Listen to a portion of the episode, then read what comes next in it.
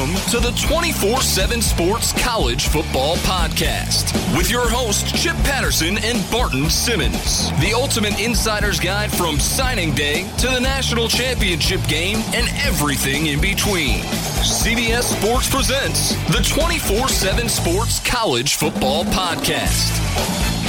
Back here on the 24 7 Sports College Football Podcast, we are winding down with our win totals predictions. Uh, camp is starting, pads are popping.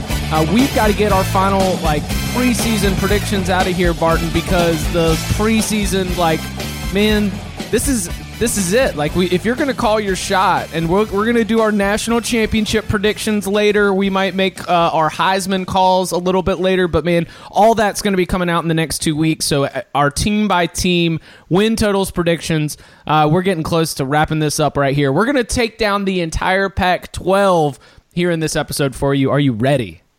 Chip, I'm sitting here as we discuss this podcast, we get going. I'm watching Ohio State practice clips on bucknuts.com, 24 7 sports. So there's actual practices that have taken place by the time we're having this conversation, which is awesome. So I'm ready to roll. All right. Any instant OSU takes from Bucknuts? No, you can't learn anything from it. But honestly, they they filmed the guys like running out to practice, and I, I, got like chills. Like I'm so excited just to see guys actually wearing helmets running out to a meaningful workout. Uh, I, and they look so excited. Like I'm, and it's it's an overcast day. This just looks like it's a day for football, and I'm I'm I'm excited about it. So so now we can get this one more conference, the Pac-12, wrapped up and we can start figuring out who's balling in the in, practice. Absolutely. All right. Well, we are gonna just go ahead and dive right in. Um, and the fun with the Pac-12 is that what would what is uh, in my mind, and I think popularly across the country, the the big question is whether like USC doesn't have to deal with the back, you know, the they don't have to deal with the same back uh, big looming cloud of expectations necessarily that Miami does. You know what everyone wants, always wants to talk about is the U back, is the U back. But this is the highest set of expectations that the Trojans have had since Matt Barkley announced that he was going to return for his senior year.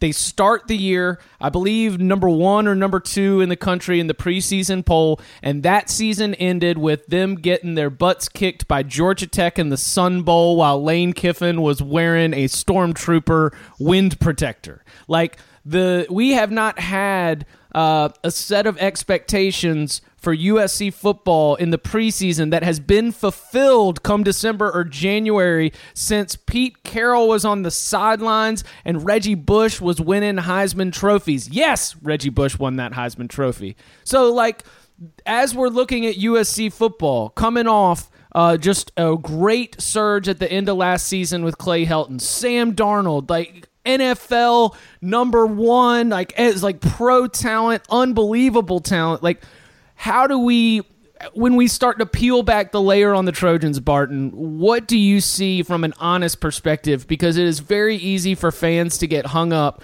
in just the the big, exciting question and possibility that USC football is going to be competing for a national championship. Well, I mean, how crazy is college football? First of all, just the fact that last year they opened the season with a 52 to 6 loss to Alabama. Spanking. Nothing that that should ever happen to any USC football program or team in the history of the program. Just just embarrassing embarrassing loss, 46 points. And Clay Helton looks totally in over his head. They start the season 1 and 3. They lose to um, you know, who Stanford and Utah right right off the jump. Uh, the Stanford game wasn't even close, and so uh, and now here we are a year later, and then who would have guessed after that one and three start we'd be talking about USC as a legitimate like national title favorite. I think there's only two teams with better national title odds right now, according to Vegas, than USC. So it's it's really crazy to think that that Clay Helton was basically a dead man walking in, in early September last year. Um, but I think the national title expectations are real. I think that uh, this is a team. I, I, had a chance to visit USC this summer. I went up there for a uh, a recruit a camp and got a chance to hang around the program a little bit for a day and and look they love Clay Helton there like they this is a, a coach that has endeared himself to that staff they believe in him the players believe in him and so after all that uncertainty early on I think he's he's got everybody pulling in the same direction and I think this team has absolutely got the pieces to to contend I mean they have the best player the best quarterback in college football, probably the number one draft pick next year, Sam Darnold. I think that if he meets expectations this year, he'll probably be the top guy taken. Um, they've got probably the best I'd say the deepest running back field in the country. Ooh, I you know I was gonna put I was gonna put the the Sam Darnold Ronald Jones combo up there with Trace McSorley and Saquon Barkley, a, a duo that we talked about as like you know, just in terms of uh, very different, both in terms of style, uh, yeah. but at least in terms of like combined potency, like that that twosome is scary. Like will terrify opposing defensive coordinators. Oh, absolutely. I, agree. I, I, I, totally agree with that. And but the, I think the beauty of their backfield is after Ronald Jones, Vavae Malepeai is is really good. They're they're buzzing about him there. Stephen Carr is one of the top incoming recruits in the country, and Aca'Cedric Ware really had a nice year last year as well when he got on the field. So there's a lot of bodies they can throw at you to wear you down on def- on defense uh, out of that backfield. So they're really talented there. Um, they've got a bunch of four and five star wide receivers that have been waiting their turn that are about to step up to the plate. Their offensive line is experienced. Toa Lobendahn, Viane Talamaivao is is they're both guys I think are really good. And and when I was out there watching spring practice, Chuma Edoga, who's their their left tackle, who who's from McEachern, Georgia. He's he was six three coming out of high school, but he ran like a four six forty. Like he was so super athletic. Uh, I didn't know if he had the size to really be a tackle. I think he's I think he's a true tackle out there, and he was awesome when I watched him in practice. Like he was dominating in the run game, he was great in pass protection.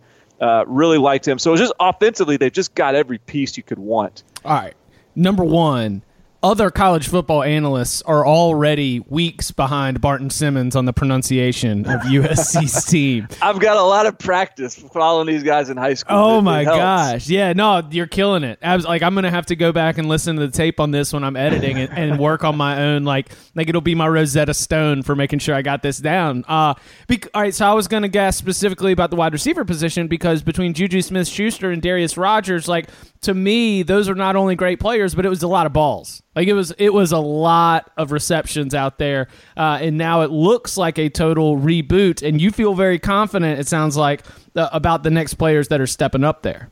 Well, I really like Michael Pittman. He is a big, strong kid. You saw him last year, but you saw him on special teams. Like he was coming down the field, smacking people on punt coverage Ooh, and kickoff like coverage. That. Like so that that's. I mean, he's a strong. He's 6'4", He's two ten. He's a physical, tough kid. That's and then and frankly with this team, there's going to be some big opportunities to just make some downfield blocks and be tougher than their than than the defensive backs and and spark some big runs with with Sam Darnold and those backs. So I, I think that that's a big part of it too. But he, I think he's going to have a breakout year. Deontay Burnett is is I think going to have an opportunity to be a, a national name you got Steven Mitchell in there, who's a senior, who's who's flashed, who's who's sort of that inside. Yeah, he's been good in space, like in spots. Right. Yeah, absolutely. Like he, he flashes from time to time. And then you got guys like Tyler Vaughns, who's a redshirt freshman. Redshirted last year was skinny, but one of the best sets of hands and, and ball skills you're going to find in the country. So there, there's just they've been recruiting at wide receiver really, really well. Tee Martin has been bringing in some great receiver groups, and they were like They're all redshirting last year. Like they had so much talent redshirting last year, and I've like that's that's that's exciting. Not only for USC national championship contention now, but like the fact that they're going to be able to terrorize the Pac-12 uh, for the next couple years. Yeah, yeah, and and and, and here's the thing, and, and you bring me to sort of a, another point is my only question with USC is if Sam Darnold gets hurt because they will continue terrorizing the Pac-12 for the next couple years. But if Sam Darnold goes pro, like we probably think he will, I'm not super confident in the quarterback room behind Sam Darnold right now. Ooh. They got a kid named Jack Sears coming in as a freshman that I think is is got a chance to be really good, but you don't know that on freshmen until they actually show up. And I think beyond him, they don't have much. I don't think they got a guy ready to go right now. Matt Fink is their backup, not a kid I, I was a big fan of coming out of high school in terms of just as a thrower. He's athletic. I don't really love him as a thrower. So there's there there's their Achilles heel. You know, they got to keep Sam Darnold healthy because they got all these skill players that can get the football to who can make plays. They just got to have their their trigger man healthy all the way through.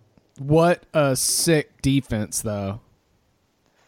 Dude, these guys are these guys are savages. Dude, I mean, like, uh, all right. So Cameron Smith healthy, Porter Gustin healthy, linebackers just totally stacked. You still got like Rasheem Green.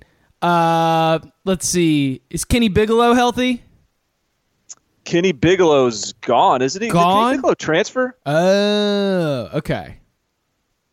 What do we? Uh, maybe I'm the the Khalil Rogers transferred. I know Kenny Bigelow. I just yeah, he's. I think Kenny Bigelow's still there. He just he's just never been a guy I've been super impressed with. You know who's going to start over Kenny Bigelow is uh, Marlon Tuipulotu, who's another who's another name to, to remember because he's a true freshman. Already won the starting job in spring practice.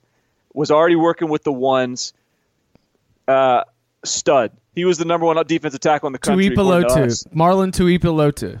Yeah, he's a beast. He's uh, he's already beat out Kenny Bigelow for the starting job. So I I, I was off on that on him being a. Uh, oh a no! I mean, you got you got to think that like the reason I know Kenny Bigelow is because it was like a big signing day name from what four years ago.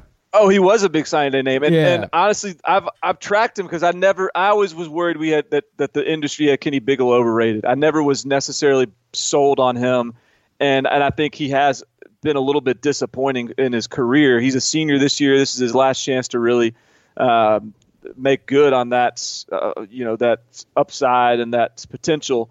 But even if he doesn't, Marlon Tuipulotu is going to be a dude. Rasheem Green this year is the year he really comes into his own. He's he's he was young and raw coming in, and he but he is a freak athletically and yeah. talent wise.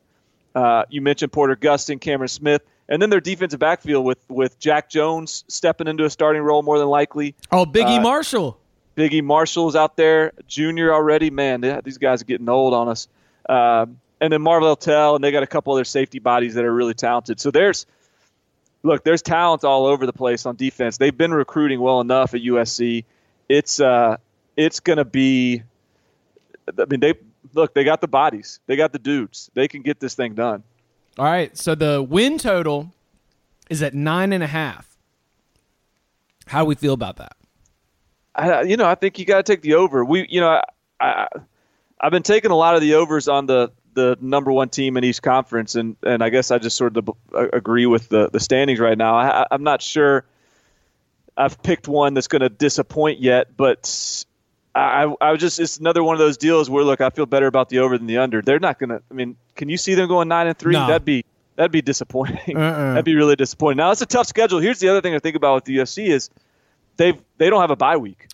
they go all the way through, no breaks. They have they're, they're I guess the last two weeks of the regular season they have off. But uh, so you know then they play they Texas out of conference. They play Notre Dame at Notre Dame mid year. So it's not a it's not an easy stretch for them by by any means, but I just you know I'm going to feel better about ten and two than nine and three. I think that uh, yeah, nine and three. Don't see it. I think that you'll have uh, you're, you're going to have one trap loss, right? Yeah, Washington State maybe. Absolutely, Friday night. That's I, I I'm with you, Chip. Like I saw that one and I was like, whoa, that's gonna be that's gonna be a dangerous spot right there. Yeah, you got to go ahead and tally that one up, uh, and then maybe later in the season, you know, depending on how things break, depending on what Notre Dame looks like. I like that they're able to get Utah at home. Yeah. Um, Colorado is just going to be a very different team than it was a year ago. That doesn't scare me quite as much. I I am all the way in on the over nine and a half. I am feeling pretty good that they're going to be winning in the Pac-12 championship game.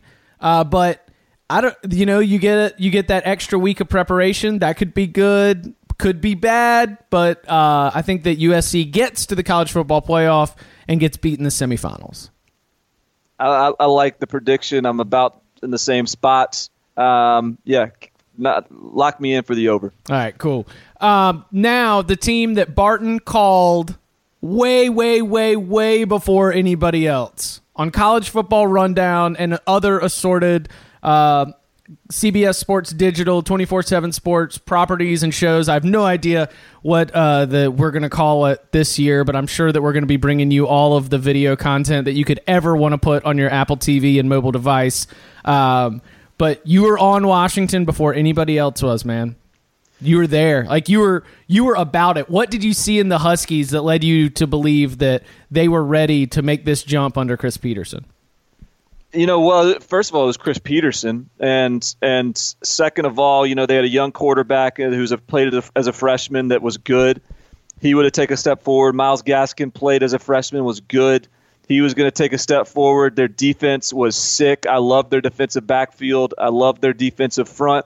So, and and really, I'll be honest with you. The other thing that I really liked last year was I looked at their schedule, and they had, you know, they had Stanford at home on like a Friday night. They had uh, they had USC at home, if I'm not mistaken. Like they had, they just had opportunities to, you know, the the the schedule set up for if someone was to make a run. I think Washington had the had had the, the you know the chips were lined up the right way. So um, that was sort of last year, and also I liked that they were coming. No one was really expecting them, and someone had to be that team that surprised people. This year, for whatever reason, I look at them. Let me say this: on the surface, I was like, oh, this was probably maybe a take a step back type of year. And and just because they did all that last year and and lost a lot of key lost a lot of key pieces in the defensive backfield. Yeah, like three legit first round talents. Yeah, which is stupid. But yeah, that and so I was I was a little bit. I mean, I just sort of assumed this wasn't a team that that that we should talk about for like national titles. But then I really look at the roster and man, I don't know. Like this is I, maybe I'm overlooking them, or maybe we've overlooked them again because this is going to be a really tough team to handle once again. I mean, uh, uh, look, they're they're really good bookend tackles. Offensive tackles are back. Um, they lose a big time NFL receiver, but Dante Pettis is no slouch as a go to guy, and they really only threw to him and John Ross last year. Like they only had two guys that really caught significant amount of footballs. They've got plenty of talent out of the backfield of Myles Gaskin and Chico McClatcher, who's who's kind of a receiver who they'll get the ball to some in the run game. So offense, they seem to be. I mean, they'll be fine. And defensively, they still got Vita Vea, who's probably a potential first round draft pick. Uh, Azeem Victor, who's uh, you know maybe a first round draft pick. Taylor Rapp, who's the freshman defensive player of the year last year in the in the Pac-12. So God, I mean, I, I started to dig in, and it's like, whoa, wait a minute, man, these guys are they going to sneak up on us again? I mean, they're they're going to be really good, Chip. Well, I mean, uh, yeah, like all right. So here's, I think that uh, a step back, it might be in store for Washington, but I think that that's also because when I'm like, when I'm trying to find uh, the the team, the teams that they're going to be playing on the schedule, like the step back is still going to be probably contending for the Pac 12 North, but I'm just bullish on Stanford. And I just think that's, and we'll get to the Cardinal here in a little bit, but like, I just, I'm looking at it and I'm feeling, uh, ah, man. You know, here's the play. So if you want to look smart, you pick Washington in the playoffs again as a, as a Pac 12 champion because you're going to get to about 1, 2, 3, 4, 5, 6, 7, 8, 9, 10. You're going to get to week 11, and they'll be 9 and 0, and they'll be ranked in the top five. And then they get at Stanford, Utah, Washington State. Like, that's, but I, I could see that. Like, where, because they're not going to lose their, any of their three non conferences. They, I mean, at Colorado, at Oregon State, Cal, at Arizona State, like, the, those three away games are probably all losable, but they're not. They'll be maybe double digit is, favorites. Is Jake is Jake Browning sneaky Heisman dark horse just because he's going to be the quarterback of like uh, a nine and zero oh team come November?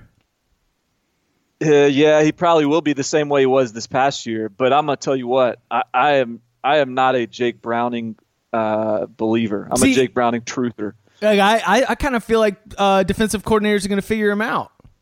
He just doesn't have a ton of arm talent.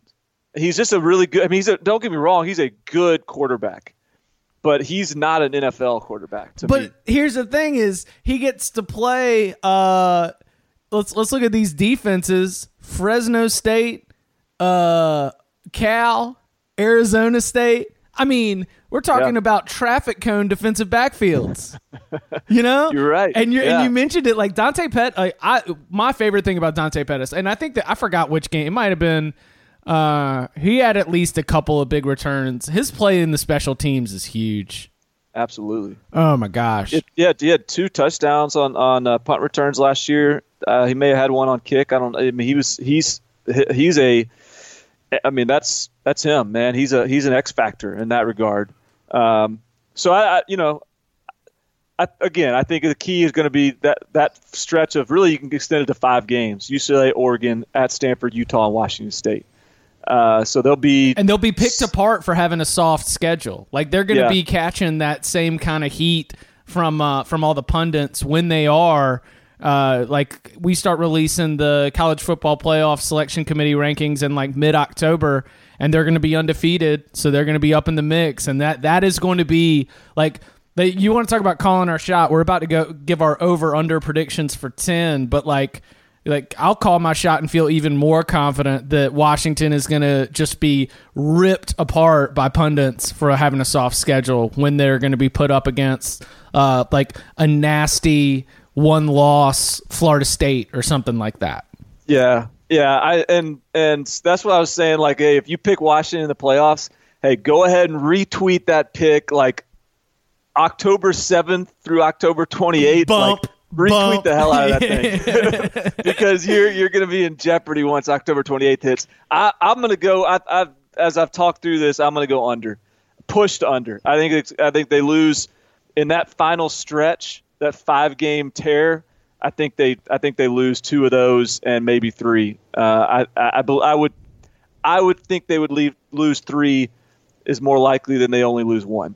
What if it's? Uh, I'll tell you what. I'll go push to under, but I'm gonna say they definitely aren't gonna be able to beat uh, USC in the Pac-12 championship game, and depending on how the head-to-heads break, may not win the division. I'm, I, I I we're on the same page. I'm with you. All right, the Stanford Cardinal. Big season, man. Right? Big season. Yeah. How do we So- feel about the quarterback position right now? Because I'm a Bryce. I'm big on Bryce Love. Got to shout out the uh, the Triangle area here in North Carolina. He was from Wake Forest, uh, the powerhouse of the Cap Eight conference. Um, man, I just where where where was the concern? Where is the concern level regarding the quarterback position for Stanford? That's a great question. It, I mean, that's that is the Stanford season. It boils down to that question: is can we have any confidence that Keller Chryst is the is it the dude? Um, and I don't know. I don't know the answer to that. I, I think, but I do think Stanford has developed quarterbacks. I mean, Kevin Hogan sort of had moments in his career where he was pretty mediocre, and yeah, th- then you look up at the end of his career and and and he's a NFL draft pick and you know you're like hey that's he had that's like forty win. He had like forty wins as a starting quarterback or something ridiculous. yeah yeah so I, I mean I guess Keller Chryst doesn't quite have that sort of experience to to to build on and to uh, dip into but um, I, I think way the way I typically feel about Stanford is that they'll get their quarterback figured out. They don't exactly. I don't know. They they they're they're creative enough offensively. Mike Bloomgren's a really good offensive coordinator. David Shaw obviously has a big role in that offense as well. I think that they'll figure it out. I, you know, the uh, did you ever listen to Bill Simmons and the the Ewing theory? When uh, he would talk about how you know it started with Patrick Ewing when he left the Knicks, they got, they got better because of it Right. uh, like I could see this being where Christian McCaffrey is gone and their offense is better because of it. Um, just because it forces them to get everyone else involved, it forces other guys to step up and make plays. They can't just rely on Christian McCaffrey. That offense was totally geared around McCaffrey. I mean, everything they did was about getting him the ball, finding different creative ways to to to get him touches, and you know, in some ways they're still very. I mean, Bryce Love, as you mentioned, is really good. They've got some quality receivers. They'll they'll get into those two tight end sets with Kaden Smith and, and Dalton Schultz and Colby Parkinson, who's the the best tight end in the country from the freshman class. Um, and I think their offensive line should be improved. It was not as good as it typically has been last year, so I think they'll be better there. Um, and I just think I think this is going to be one of those.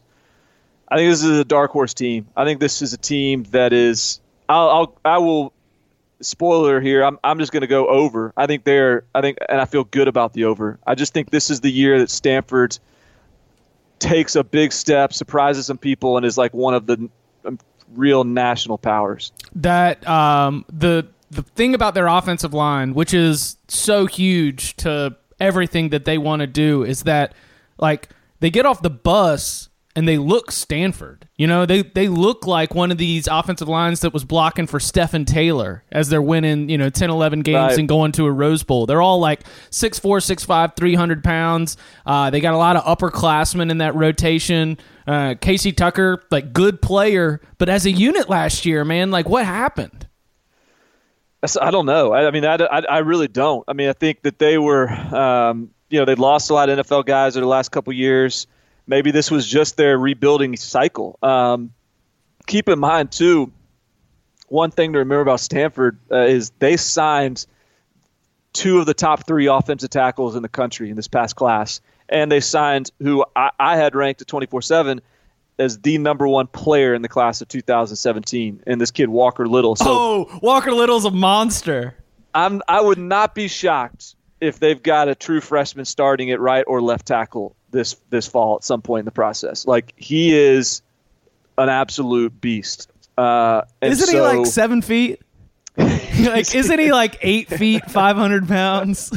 he's like pushing six eight and he's like three seventeen and he is he is the real deal. So uh, I I I mean we'll see what how Mike Bloomgren feels weaving him in and, and, and getting those guys involved. Foster Sarell is the other one who's like six foot six, three twenty, who's who's was number one player in the country for a while in the class. So they've got dudes on that offensive front. And whether this is the year they're all the way back, they will be all the way back on the offensive line before long. So um, they'll be all right there, I think.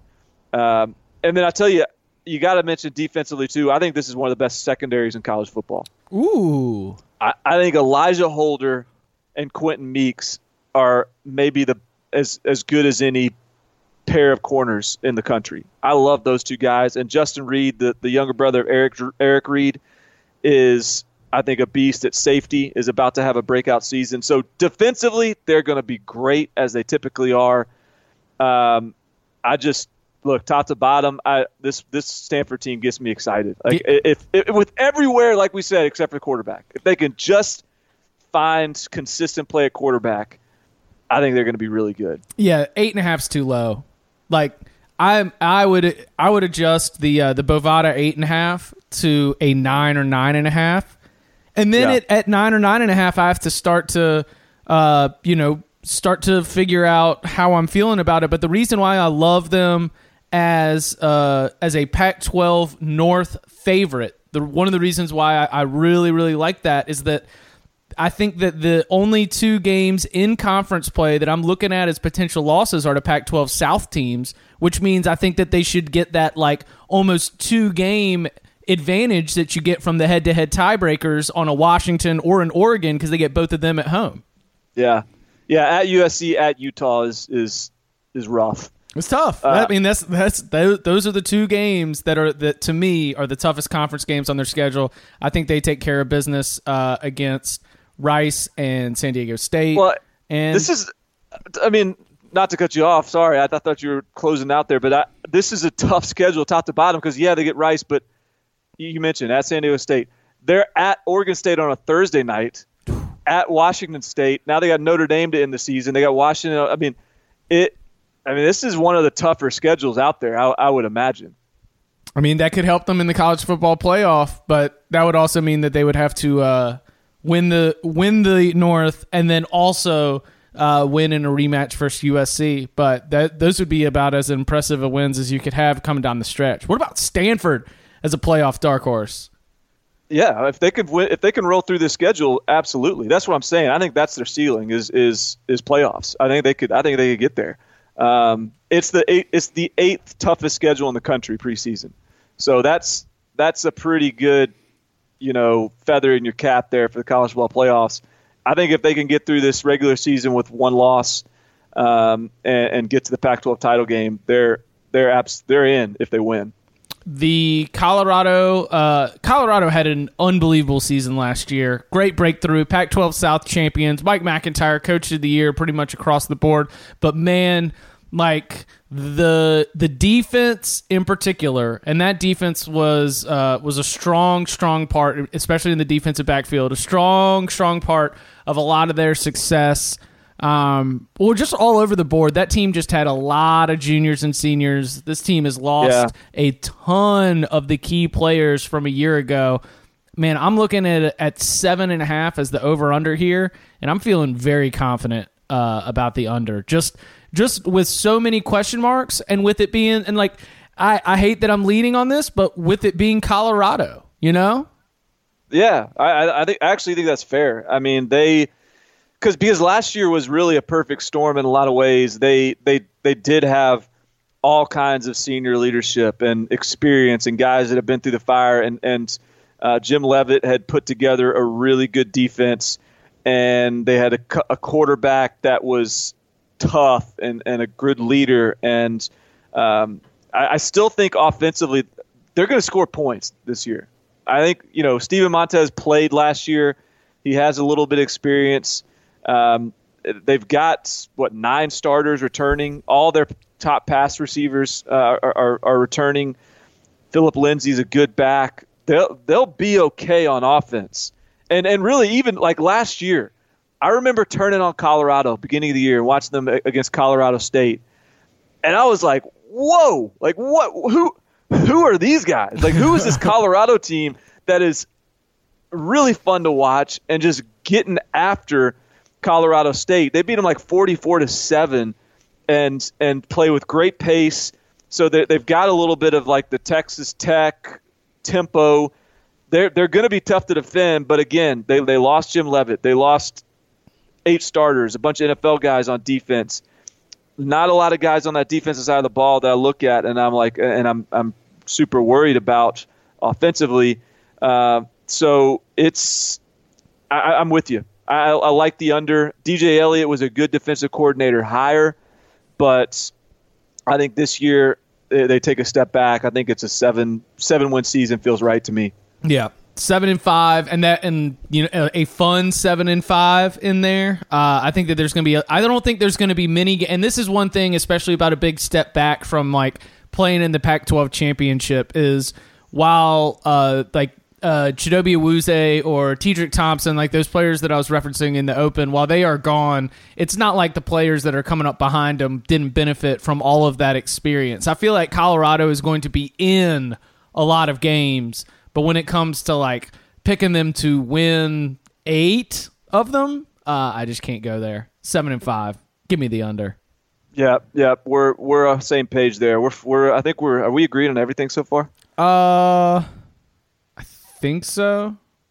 That's, that's all right, man. We're that's that's consensus money making right there. Well, the, let, the yeah, yeah, exactly. So if you're if you've been fading us, then you should feel super confident right. in your uh, fade picks. But boy, invest in Jake Browning winning eleven games that you're in risk. that's that's right. That's right. All right. Willie Taggart arrives in Eugene, Oregon this is a, it has been a little bit of a tumultuous first couple of months but in something in a way i think the fact that oregon is has flown below the radar uh, here after that start to the after the first start to the willie taggart era during the offseason with the conditioning um, with assistant coaches you know the, there has been less oregon in the headlines and i think willie taggart would say that's a good thing what do we know about Willie Taggart? We believe that in bringing the same offense that made uh, guys like Quinton Flowers and Marlon Mack like must see TV in the American Athletic Conference. That the skill position talent that should be in place at Oregon is gonna is gonna fit. Now that I think that the popular concerns of the final years of Oregon football probably still exist, where you're looking at the defensive side of the ball and you're you're trying to figure out what it's going to look like and whether they're going to be able to get the stops they need to close games out. I I feel like Willie Taggart. All right, let's go. First of all, Willie Taggart. Did you like the hire? Do you think it's a good fit? Like, is this a, a transition that you think uh, will allow both school and coach to continue to grow uh, after you know still being big picture in their infancy among college football, you know, big time college football? I liked the hire. I suspected that it was a good fit, and then as I've seen the hires he's made subsequently and the way they've recruited since that hire, I, I feel even more confident that it's a good fit. I think he's going to win games here, and I think he's put together a staff that's going to recruit really well because that that's the big thing that Oregon was missing is they they had fallen into this complacency as a recruiting staff where they could just rely on the offensive scheme and the pace and the excuse me, and the uh, the uniforms and the facilities, and they could get guys all over the country and didn't have to work as hard. Well, everyone plays with a at, with a pace now. Everyone has you know high powered offenses. Everyone has uniform combinations, and everyone has crazy facilities. So the the playing field got leveled, and Oregon didn't keep up at doing what they had to do recruiting wise. Willie Taggart has come in and hit the ground running. They're already a top ten class in this 2018 cycle recruiting. I think the hires he's made, guys like Mario Cristobal, um, Jim Joe Leavitt. Jim Jim Leavitt, Joe Salavea, who's a great rec- recruiter on the defensive front, really good poly recruiter, and then Jim Leavitt, who and so I, I think the long and short of it is like I don't know if this defense is going to be g- great this year, but they're going to have good defense in Eugene with with Jim Leavitt there in the future. So that is encouraging. They're going to be able to score points because Willie Taggart has proven he can do that. Um, but ultimately, this was you know last year wasn't as much a talent problem as much as it was a culture problem. I just think it was a soft team. They were finesse. They they had sort of become a little bit entitled, and and you saw it mid, during the year. I mean, true freshmen were calling out the upperclassmen publicly. Brenden Schooler was was one of those guys, um, and so I think that there's a toughness that needs to be ingrained in this team, and the fact that you can't really do that in one just one cycle is why I'm I'm a little bit on the under. I, I think it's easy to look at Oregon and be like, oh, four and eight, Willie Taggart's here, hot new coach, uh, experienced quarterback, got skill. Yeah, eight and four, and but I I think it's going to take a little bit more time. I don't think this is going to be a team that just all of a sudden is is night and day different. Uh, I, I went. I'm going under. I mean, I think kind of seven and five is to me is a fair improvement and, and, a reasonable improvement, and still one that's that's uh, significant, but it's not over the top. So I lean under here with Oregon. I think they'll be a really good team. I think they'll be a tough out for everybody, but I don't know that you fix all the problems from last year in just one cycle. Ah, man, but like Royce Freeman's still there. Tony Brooks James still there. Is is and I like Royce Freeman, but is he like is he who would you compare him to? Like who's what what what tier nationally at the running backs would you put him in? He's not in that like Saquon Barkley, Derrius no. Guice, Nick Chubb tier. He's probably in either the tier below that or no, or, he's he's know. he's this year's Donnell Pumphrey where you're gonna like tune in and you're gonna be like, oh damn, there's another 120 yard game. Oh damn, there's another 120 yard game. Yeah, I mean he's a tough dude to bring down. There's no question. He's a big, strong, physical cat. Uh, but I don't know if I just I don't know if you put him on your back. And they lost Darren Carrington, who's their best receiver, coming back. Yeah. Uh, I don't know, man. Like I feel like I think they'll be good. I think they'll be a seven win team, but um, you sound like you're ready to go eight or nine wins. Yeah, I'm I'm pushed to over, uh, and here's why. I think that I think I mentioned it for Nebraska. I feel like that Nebraska game in Eugene is just going to be huge. Nebraska is going to be taking a little bit of a step back. They're going to be like jazzed up for it, and so if that's a win, and if they can avoid getting trapped at Arizona State I see this Oregon team starting 5 and 0 and maybe 6 and 0 before they have to go to Stanford. And then things are going to get rough where you go at Stanford, at UCLA, Utah, like that's probably two losses right there. At Washington gives you 3, but then you finish with Arizona at home and then the Civil War at home. I like I can get to 8 and 4 pretty quickly and depending on whether or not they're able to avoid like losing at UCLA and at Arizona State, um, then you know maybe this thing gets to maybe this thing gets to nine and three. But again, like because they're going to lose at Stanford and at Washington, I'm not going to consider them a Pac-12 dark horse. I'm not going to consider them, uh, you know, Pac-12 North favorite. But I think that with the schedule with Justin Herbert taking a step forward. And the defense is what concerns me because it took Jim Leavitt two years to turn a horrendous Colorado defense, start to turn a horrendous Colorado defense around. So it's not going to be instant. But I think I I really like Royce Freeman. I think there's just going to be like a steady production and the fact that they're just going to be able to outgun some of these teams in the Pac-12 before they get into like mid-October. Uh, I think you you stack up those wins, you build some confidence. I think 8 and 4 is is where I'm setting the bar. So I'm push to over on my pick. Okay. I mean, let me let me just throw this out. Do you remember how bad USF was that first year, Willie Taggart's, where they went two and ten and didn't even look two wins good? Yeah. And I that's not to say that that necessarily translates to this, except for the fact that like Willie Taggart is going to build for the long game. Like this isn't he. I don't think he's the type of coach that's looking for some overnight quick fix. And I think he is installing a culture, and I just think that takes a little time to catch hold. So I hear you. I'm I'm going to stay with my under. So there's here's our first disagreement, uh, and uh, I think it'll be a really interesting year where they have a lot of highs and a couple of lows. Like I could see a hey at Washington or at like they go Nebraska at Wyoming at Arizona State in weeks two, three, four. Those are three games that we'll find out a lot about them. Like yeah. if they take care of business in those three, which is what I'm predict. Like I'm, I'm predicting that they're gonna they're gonna tear through the first half of that schedule and build a lot of good juice moving forward. And that's and that's fair. And that, and and, and if they do, then I'll be sitting here. You know, you can you'll already be able to. I'll wave the white flag and say, all right, you're going to win this one. But I, I I bet you that they slip up somewhere along the way, whether it's against Cal or Arizona State or even Wyoming on the road. Josh there's Allen some, just lights them up on his like NFL there's a, draft there's some game. Traps in there. There's yeah. some tricky spots, uh, uh some booby traps they got to avoid.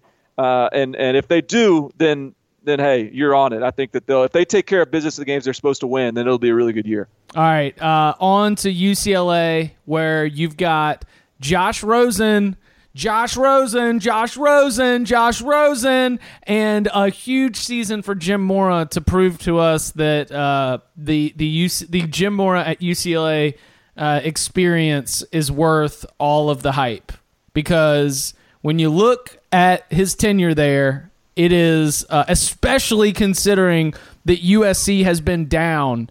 I think that the ultimately we will look back at this and be a little bit disappointed that UCLA didn't win more, whether it was with Brett Hundley, whether it was with Josh Rosen, and I know Josh Rosen had to get shut down last year for health. But when you have USC, big badass USC, having its down cycle, man, in in the world of division football, you've got to be able to surge. Like in the ACC, when Florida State and Clemson were down, Boston College and Wake Forest won conference titles. You got to figure out a way to get up there, and UCLA hasn't really been able to do it. Man, six and a half here. What's, what's where's our head at with the Bruins? Well, at six, uh, if the over under is six and a half, aren't we basically saying that it's a over under on whether or not Jim Mora is Gets the head coach next year? like hundred percent. If he's if he's under six and a half, brother, he's he's looking for a new job. I think. Um, and I and really, I think even more than that. Like I think if we look at Week One with Texas A&M at, at home for UCLA, that one is a game where the loser of that game probably has a new head coach next year. Instant, like, I think instant hot seat, like yeah, scorching. Like and and then I think and both of those teams have some other losable games early. I mean, if if say UCLA loses to A and M, they're not going to be favored against Stanford by any stretch. Um, and so if they start the season say two and or three and two even uh, with still on USC and, and Oregon on the schedule, it's just it's going to be it's going to be tricky. So where I'm at with UCLA is I, I think I, I, just look. So you have Rosen, who's who is obviously a first round talent and he's a stud, but he's his health is a question mark. They were like se- like second worst in the country last year running the football, and I know all those guys like the the offensive line returns, their running backs return, but they returned the guys that were the worst in the country running the football. So I don't know how we have a lot of confidence in their run game. You know, they they've got a new offensive coordinator in Jed Fish, who's who. Oh boy, that doesn't. Yo, that doesn't all respect, you? to, all, all respect to Jed Fish, but man, he's uh, he's he's like a a wet sandwich of an excitement hire. it's a yeah. I mean, it doesn't exactly like move the needle in terms of just uh, flipping the offense around. Um, I just think this is a team that is. I look at their team offensively and defensively, and I kind of see front runners. I don't feel like they're tough. I think this is play play the sound chip. Let's just play the sound. I, I, I I'll let I'll let Gabe Marks talk for me. kind of come off as bad guys when they do things like that. I don't know if they do that to everybody, but it's just kind of like, you know, it's kind of douchey, you know. Is that like okay to say? On, I mean, don't cut that. Let's be honest. There, it makes you look like you know, like you know, you're trying to be tough because everyone thinks that you know, because you live in Westwood and you wear baby blue that you're not tough, and it makes you look less tough because you're trying too hard. Mm-hmm. it's just weird, you know. You don't have to do that. You don't have to do that. I love it. I love my dude Gabe Marks. That guy is the best quote in college football. But he said like it's a it was such a good soundbite for for UCLA because they it was after UCLA had gone like they played Washington State. They like and were, warmed up on their side of the field or yeah, something. like just sort of just a stupid kind of weird like tough guy thing to do, and then they go out and get beat, and it's like that to me is what you like UCLA needs to put up or shut up, like be about that life or not. Like you need to come on the field and and, and like they, they were four and eight last year, and and they were throwing it 71 times with their backup quarterback. I mean, what are you? You got a you got a uh, a top 100 running back in Soso Jamabo in your backfield. You've recruited well. You've got a bunch of offensive linemen that were highly recruited guys. Uh, you got a first round NFL draft pick as an edge rusher. I, I just, you know, this is not a team that necessarily. I, just don't know if I line them up in a dark alley and think they're going to come out and, and, and win the street fight. Uh, the the exception to that, I love Kenny Young. I think he's a really good linebacker. I think Jaleel Wadood is a really good safety, but I don't have confidence in this team to, to hit the over. I, I lean under on this squad, and I, I, again, I think to me it's just about toughness. They don't strike me as a tough football team. And you know what is the other part of that toughness is that I don't have confidence that if things go poorly early that they're not just going to pack it up. Agree. I think it's yeah, same. Like that, that is in sort of the same train of thought. Like, and and I think the coaching situation has will, will contribute to that too. Like if there's suddenly Dog, they could lose at Memphis. What if Mike Yeah, Nor- What if Mike that's a tough Norvell lights them up and all of a sudden they are like one in three going into a home game against Colorado September 30th that like nobody comes to. Yeah, that's a tough. That, that's a you know that, the AD gets a little bit of heat for that one because man, if you're scheduling a, a road game all the way out in Memphis for a team that's hot, um, that that's going to be a tough matchup. So yeah, I think they have some. They have three or I mean, shoot, Colorado's is, it'll be quality. I mean, they got four losable games up front. It's going to be You got to go at schedule. Washington, at Utah, at USC down the stretch. Yeah, that, those are three losses. I mean, just chalk those up Yeah. right now. Um, we just got to six and six real fast. right. like and, Right. and that's not even like considering uh the idea that they could just like totally pack it up and then like lose to Ca- I mean yeah the uh the the question in my mind is going to be how does UCLA's administration handle this do they just do they pull is Tom isn't Tom Bradley still on the staff DC. Yeah. I yeah think. he's been an interim before he can do this Right. Yeah. And, and and look, hey, Josh Rosen could put him on. Like that's gonna. Be, it'll be a fascinating season for Josh Rosen because he's he's like I said, he's got not only first round draft pick, he's got number one overall ability. So does Josh Rosen have that year that we've all been waiting for him to have, and and just puts him on his back and and is the Heisman finalist at the end of the year? Uh, I mean, it could flip that way too. But I I don't necessarily have the full confidence in Rosen's health. Don't necessarily have full confidence in the guys around him. Um, uh, you know, I'm I'm going to feel better about a six and six than a seven and five with the squad. Washington State. Um, I feel like Washington State in the Luke Falk era, and maybe even the the success of Luke Falk ha- as just a, a grander statement on Mike Leach, but uh, the time that he has spent there and the work that he has put in sort of has me in a spot with Washington State where I'm thinking, you know, like this will be his sixth season. He's 29 and 34, but moving forward, like unless something crazy happens, I assume that Washington State is going to be a like six or seven or eight win team. Pretty much every like it won't dip below uh, a five, you know, a five and seven. Maybe if the quarterback gets hurt and they just don't have uh, a backup that's ready to go. But there is some like some real consistency to this program that uh, that I think is the next step to like really ensuring some longevity for Coach Leach and Pullman. I, I mean, I, I really like this team. I agree. I th- and I think that this is it's a slow grind to get here with Washington State. It, it's it's not an easy fix. You can't just right away have a top ten recruiting class and and you're off and running.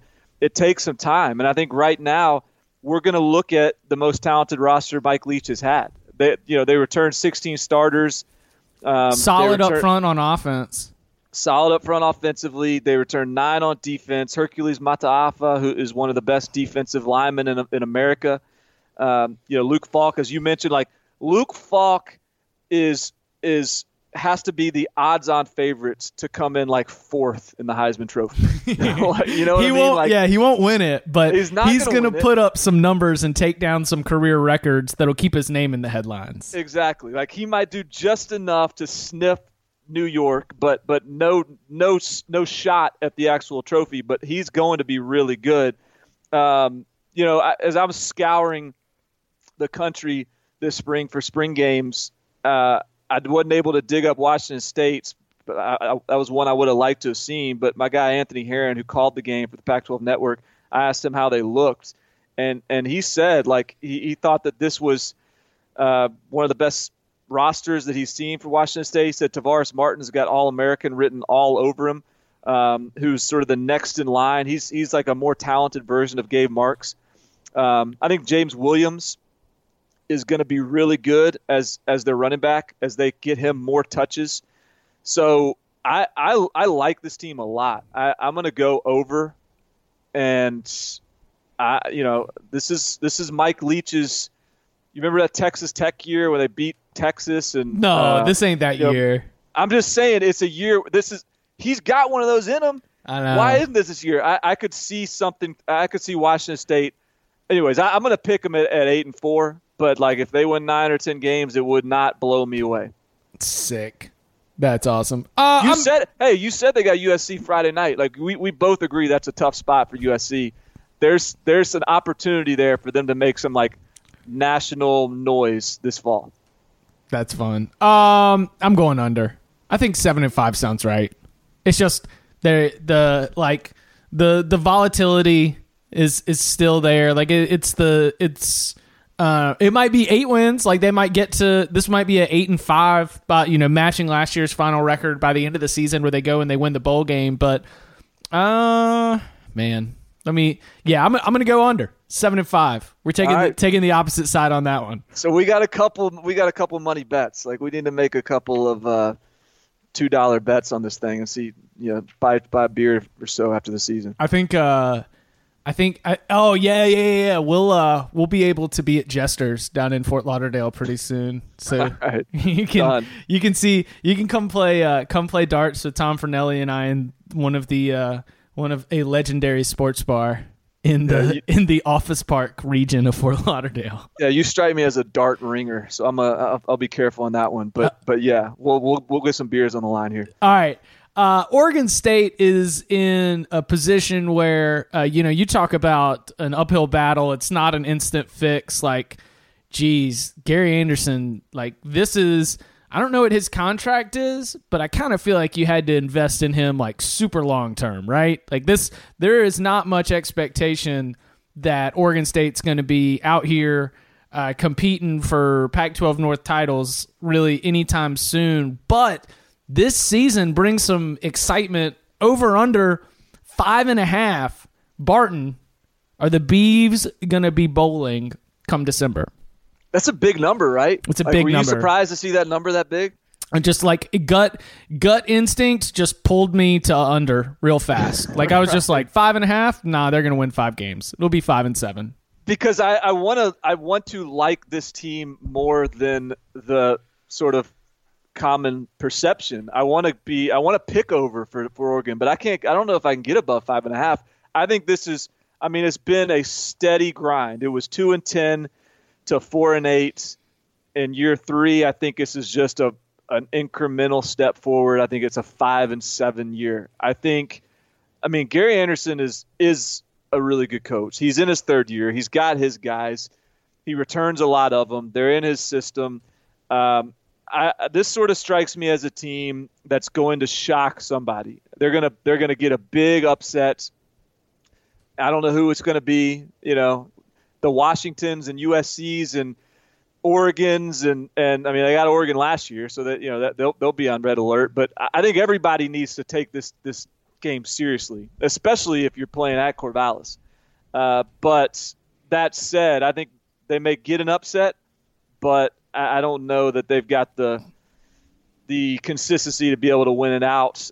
You know, I think five wins sounds right.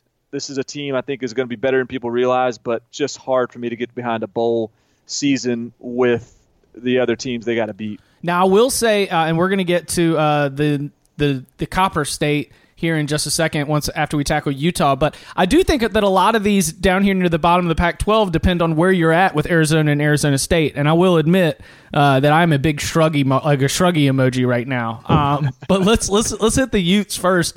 A team where I feel much much much more confident in in, ter- in terms of like overall program stability. Like Kyle Whittingham uh, for those that don't remember, Kyle Whittingham was in an interesting spot with the administration there for a hot second. He had a lot of turnover on his staff, and I kind of felt like, in the same way that there was that video of him sitting in the cafeteria through a fire alarm and just staying on the phone and just kept recruiting, even though everyone else had evacuated the cafeteria. He just, he only had but so many minutes of the day, and he had planted his flag. That's the way it feels Kyle Whittingham's done at Utah. He's planted his flag. The fire alarms went off. Everybody freaked out and evacuated. And you know what? He's still there. And he is going to have nasty defenses, good special teams, and doggone it, like he'll figure out a way. He might need Joe Williams to come out of retirement again, but he'll figure out a way uh, to piece together uh, a bowl caliber season. Like, am I am I off on that analysis? No, man. I'm. I, I like. I think Utah is going to be scary again. I think that this is the same Utah team we've always seen, and, and I mean, as far as defensively, they're going to be really good. Loa Lele is is back. They've got. They lost some talent in the secondary, but they got two of the best JUCO defensive backs in the country, and Corrion Ballard, who's probably going to be the starting free safety, um, and, and Marquise Blair, who's going to back up Chase Hansen, who's already a dude uh, who- who's there. So and so their defensive front's going to be great. Kylie Fitts is is is back healthy. I mean, I, they're going to be really good defensively, like they always are. Um, and then you look offensively. They're getting Darren Carrington, which is not insignificant. Correct. He's a grad transfer that just got a DUI at Oregon. Now he's going to Utah, and and I think he's going to have an impact. Uh, they've got good receivers in that program. That they lost a couple key guys, Tim Patrick, Cory Butler Byrd, but they've got guys behind them that I think can play. Demari Simpkins being one of them, a young guy that just sort of sniffed it as a freshman. I think he'll be a good player.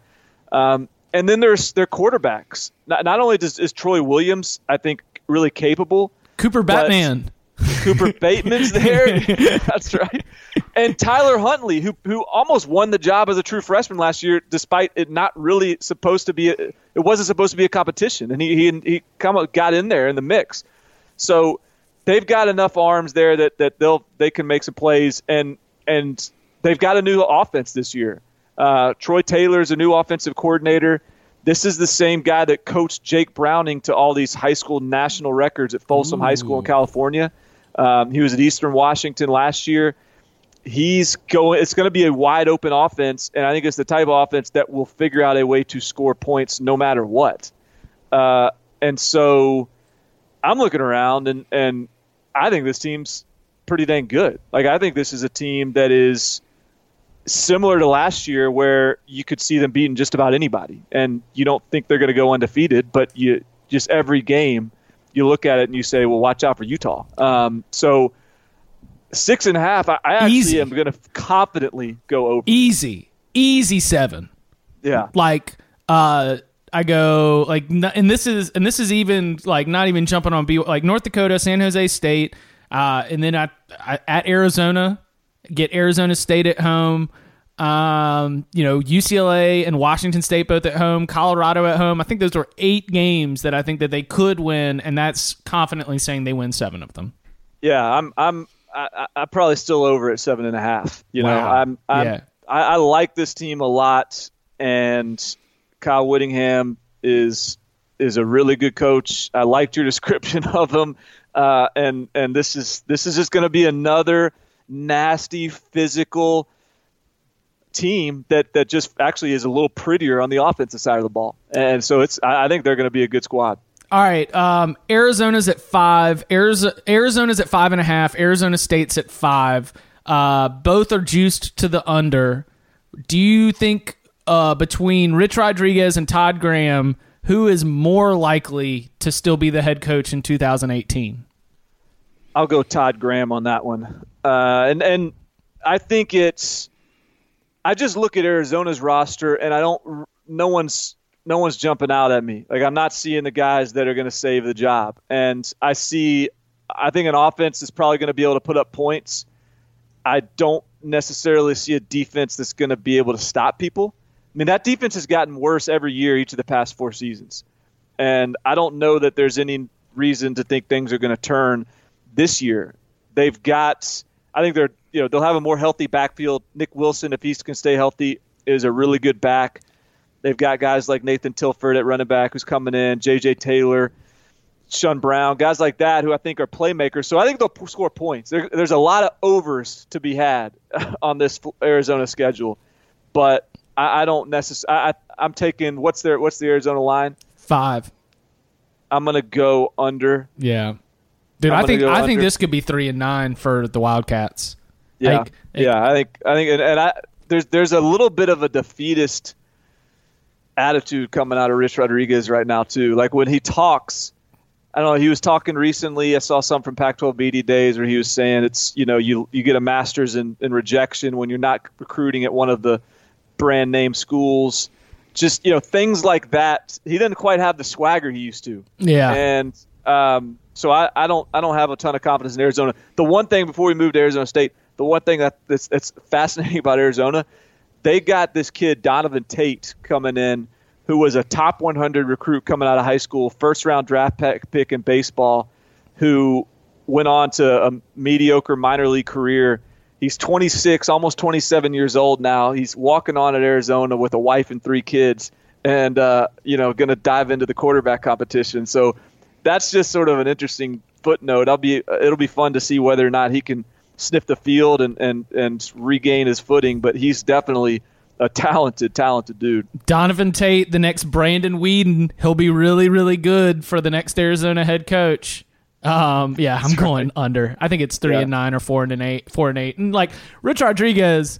Like super super fun coach when he's got it rolling. Like in terms of the character that he brings to the fabric of college football. But you're right, man. I'm not feeling the swagger at all. It just No. it's just not there.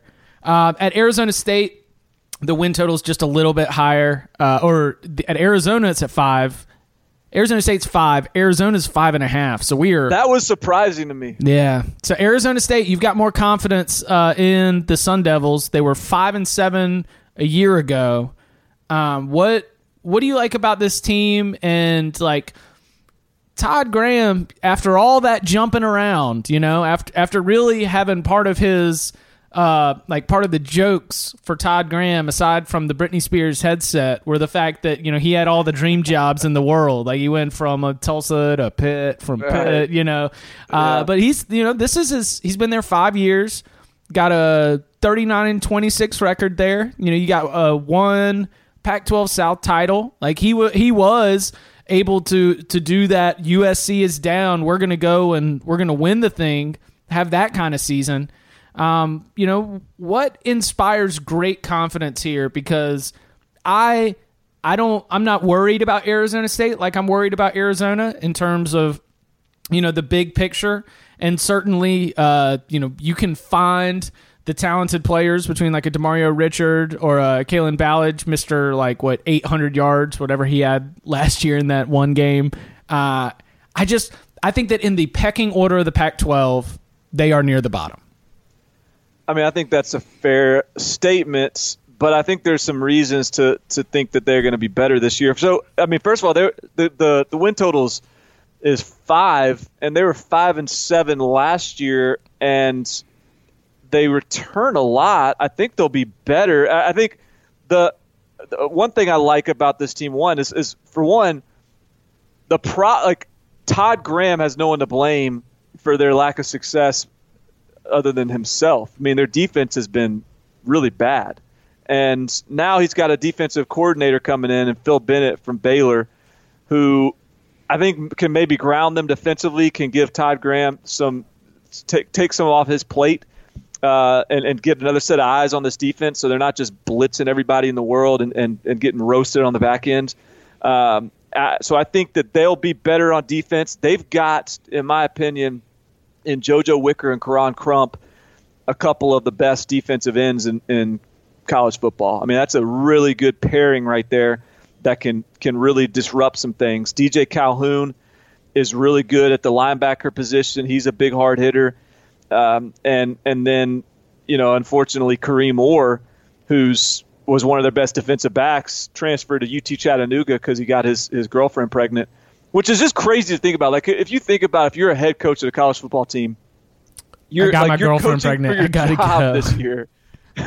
like you you are trying to stay employed, and your best defensive back comes to your office, you know, in the spring and says, "Hey, coach, I got to go back home. I got my girlfriend pregnant." Which is, hey, man, go. You, know, you got to do what you got to do. That's life. That, happens. That's life. But man, that's that's tough to swallow. Like if you're the coach, like man, that's that's tough to see him go. So they're gonna have to they're gonna have to uh, address some things on the back end, but I still think they're going to score points. They've got Manny Wilkins coming back at quarterback. He's going to have to hold off Blake Barnett, the, the Alabama transfer. Kalen Ballage and Demario Richards are are quality backs with a lot of talent. N'Keal Harry's one of the best in the country at receiver. There's just I think there's things to like with this team, and I I like them going six and six, and and I, I think they'll have their moments. push five and seven just a hater just i'm just all right here's here's what i got um i think that san diego state is a is a tough game i think at texas tech in a season where boy cliff kingsbury needs every single win he can get is a tough game that could be another Thunderdome game there, where, where one man, two men enter, one man leave. Like the, the, the loser of that game could be out. Um, you know, you, they got to go at Utah. You've got USC and Washington at home, but I don't have a ton of confidence that they're going to be like that's going to be the trap for either one of those. Um, yeah, good good season, decent team, solid team. Maybe they get one of those upsets like you're saying, but uh, five and seven. Give me that. Give me that push. All right. I can live with it. All right, wrapping it up. Justin Wilcox at Cal.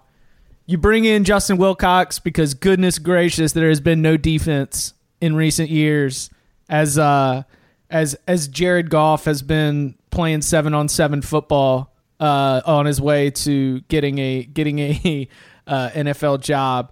The the Justin Wilcox move is with long term thoughts, right? Like this is we are seeing a total reversal of style at Cal that will take time. Yeah, yeah. Well, I mean, total reversal in style defensively. I guess. I mean, I, am not even. I guess Wilcox is what he's like a three-four guy. Uh, I don't even know what they were running last year uh, defensively, but I, I mean, offensively, it's still going to be the same same wide open spread system. They're getting the Eastern Washington head coach who's been putting up stupid numbers for that FCS program. So I don't know. Like I wanted to, I wanted to hate on this team pretty bad. I was just on the surface. I, I didn't necessarily, I wasn't necessarily super inspired by the Justin Wilcox hire, and I wasn't.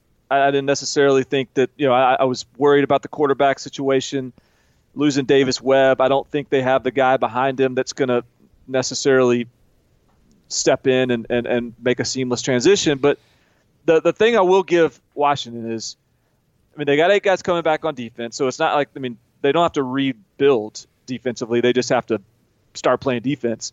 Um, and then offensively, they they still are really really good at the skill position.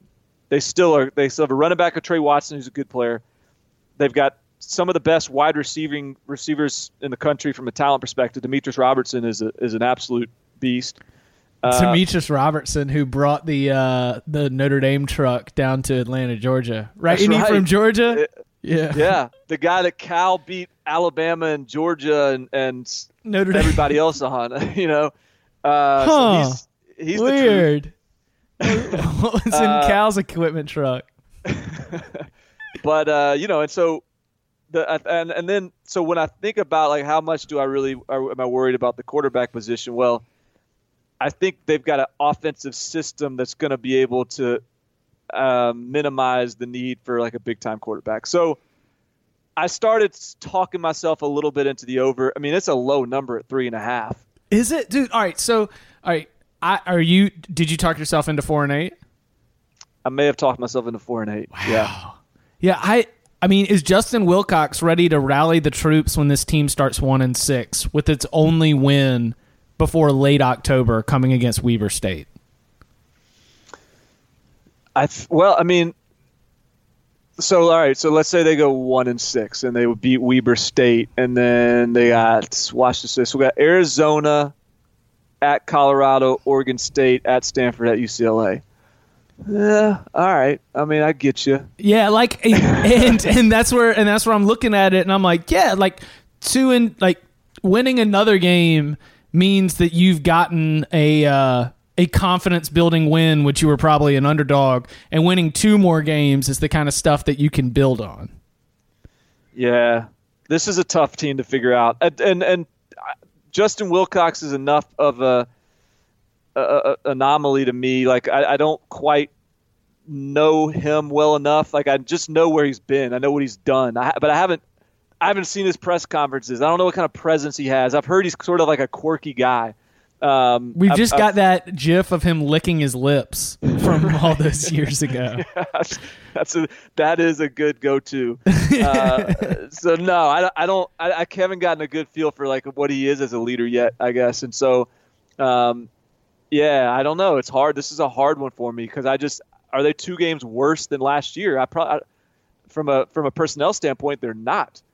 But I guess I, I get your point. So, you know, I, I'm I'm hemming and hawing on this one. I'll, I'll I'll stay over and let you work on the under, and uh, but it's it's going to be tough to get there. Yeah, it's going to be real. And again, you you get Oregon State, like that's a winnable game. They're at home. Arizona, like those games where like the final two Pac 12 home games are games that if it's taken a season to get all your stuff into place, at least those last two home games aren't, you know, USC and Washington, right? I'm under. I'm I'm I'm back under. just, like they're yeah. There's gonna. I think Oregon State is probably a better team than them. Oh, I They definitely probably do. will be. But I was So- just I was just thinking like in terms of uh like if like if you're gonna get somebody from the bottom of the Pac-12, at least you're not asking for for it to be near the top. And I think you know Justin Wilcox may be the real deal, and he may be a really good coach and may be the answer. But I still I think he can be the answer, and they can go three and three and nine, and just it's it takes him some time to get his system in place because you know, this is what I, I guess that, that now I'm thinking all right you compare him to Gary Anderson's Oregon Oregon State. They were five and seven when they took over the, season before they took over. Then they went two and ten uh, just getting their their stuff in place. So I think that's what we're probably going to see here is is hey and Gary Anderson now they got to that's the type of team they have to beat and I, I trust the team that's three years into the system over the team that's that's putting in a new With the first everything. with with a first time head coach. and a and a first time starting quarterback. Yeah. Uh, Yeah.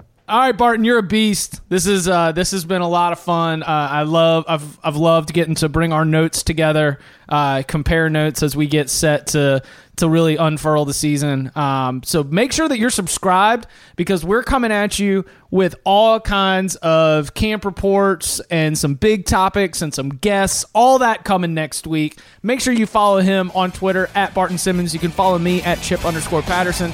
Barton, man, thanks so much. Thanks, Luke.